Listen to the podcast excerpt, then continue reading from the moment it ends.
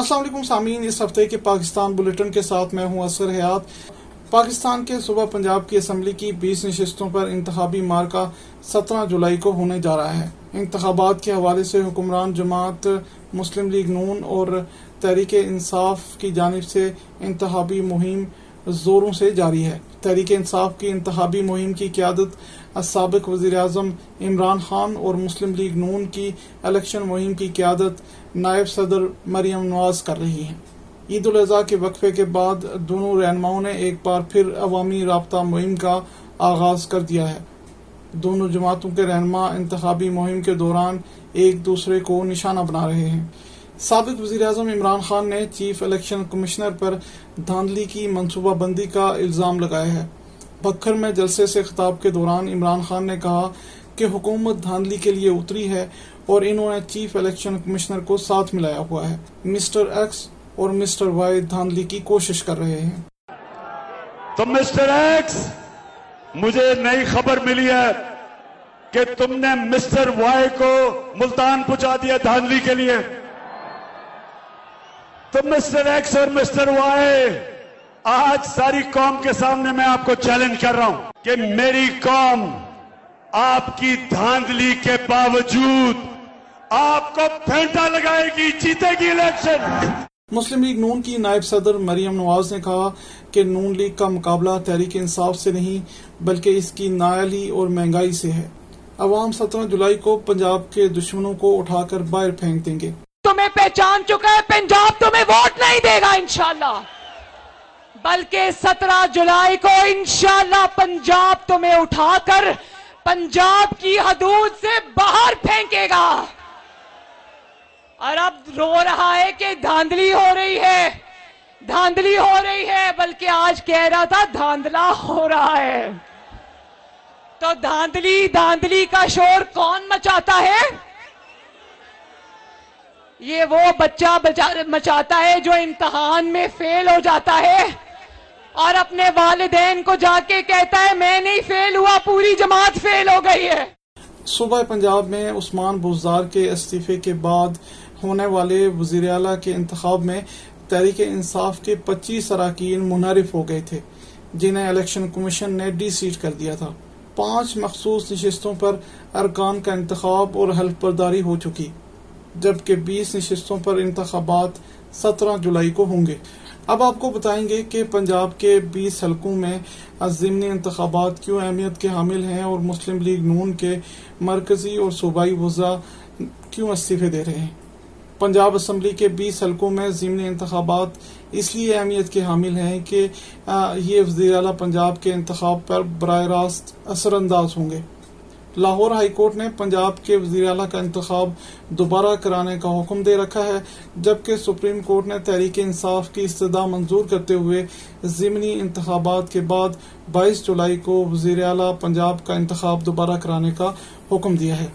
مسلم league نون کی قیادت کی ہدایت پر وفاقی وزیر ایاز صادق اور صوبائی وزراء خواجہ سلمان رفیق، اویس لغاری اور احمد خان نے اپنی وزارتوں سے استعفی دے دیا ہے۔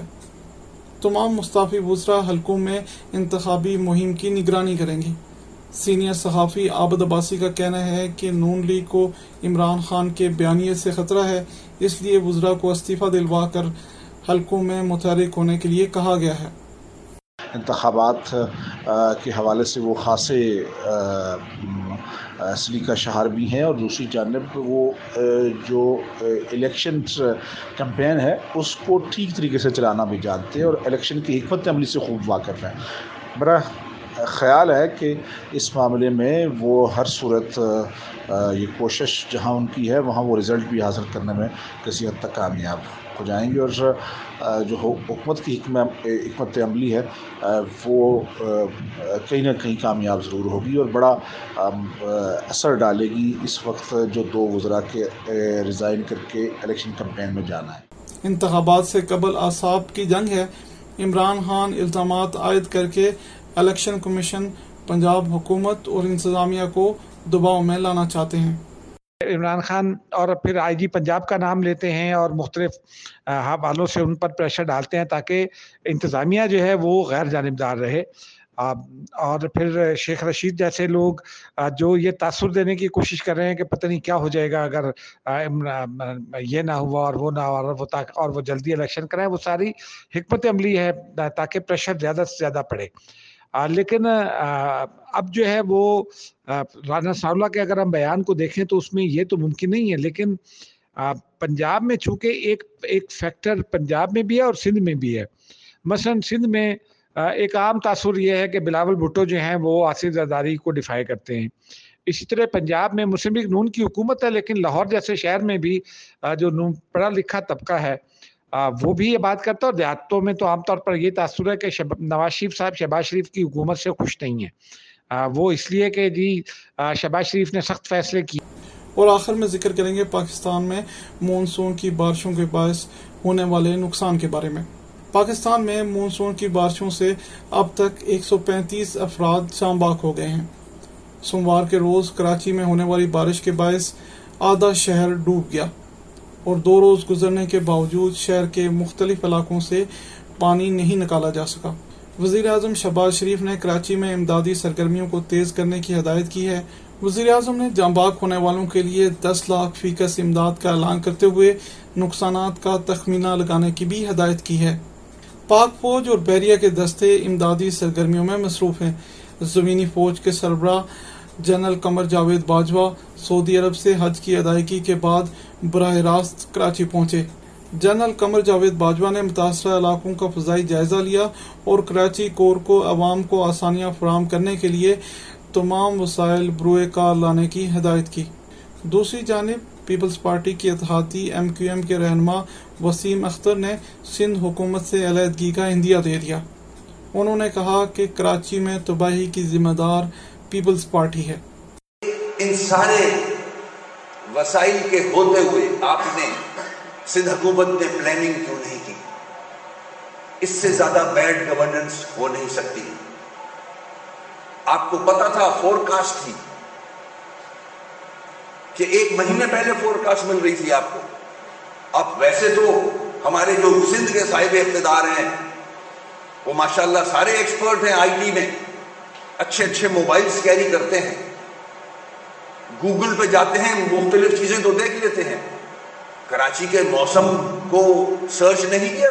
وزیر اطلاع سندھ شرجیل امام میمن نے کہا کہ سندھ میں اس بار زیادہ بارشیں ہوئی ہیں اور سندھ حکومت کا تمام سٹاف ڈیوٹی پر موجود تھا۔ سیکٹری کمشنر ڈی سیز جتنے بھی ڈی ایم سیز ہیں ان کے ایڈمنسٹریٹرز ان کا پورا عملہ سات دن رات ایک کر کے انہوں نے اس پورے ڈی واٹرنگ کے پروسیس کو کامیاب بنایا ہے۔ محکمہ موسمیات کے مطابق کراچی میں دو سو ملی میٹر بارش ریکارڈ کی گئی ہے۔ جون سے شروع ہونے والی مونسون کی شدید بارشوں کے باعث بلوچستان میں ستاون کے قریب لوگ زندگی کی بازی ہار گئے۔ سندھ میں چوبیس افراد جام باغ ہوئے، اکیس افراد پنجاب میں چل بسے۔ خیبر پختونخوا میں اٹھارہ، گلگت بلتستان میں دس آزاد کشمیر میں چار اور ایک شخص اسلام آباد میں موت کی وادی میں پہنچ گیا۔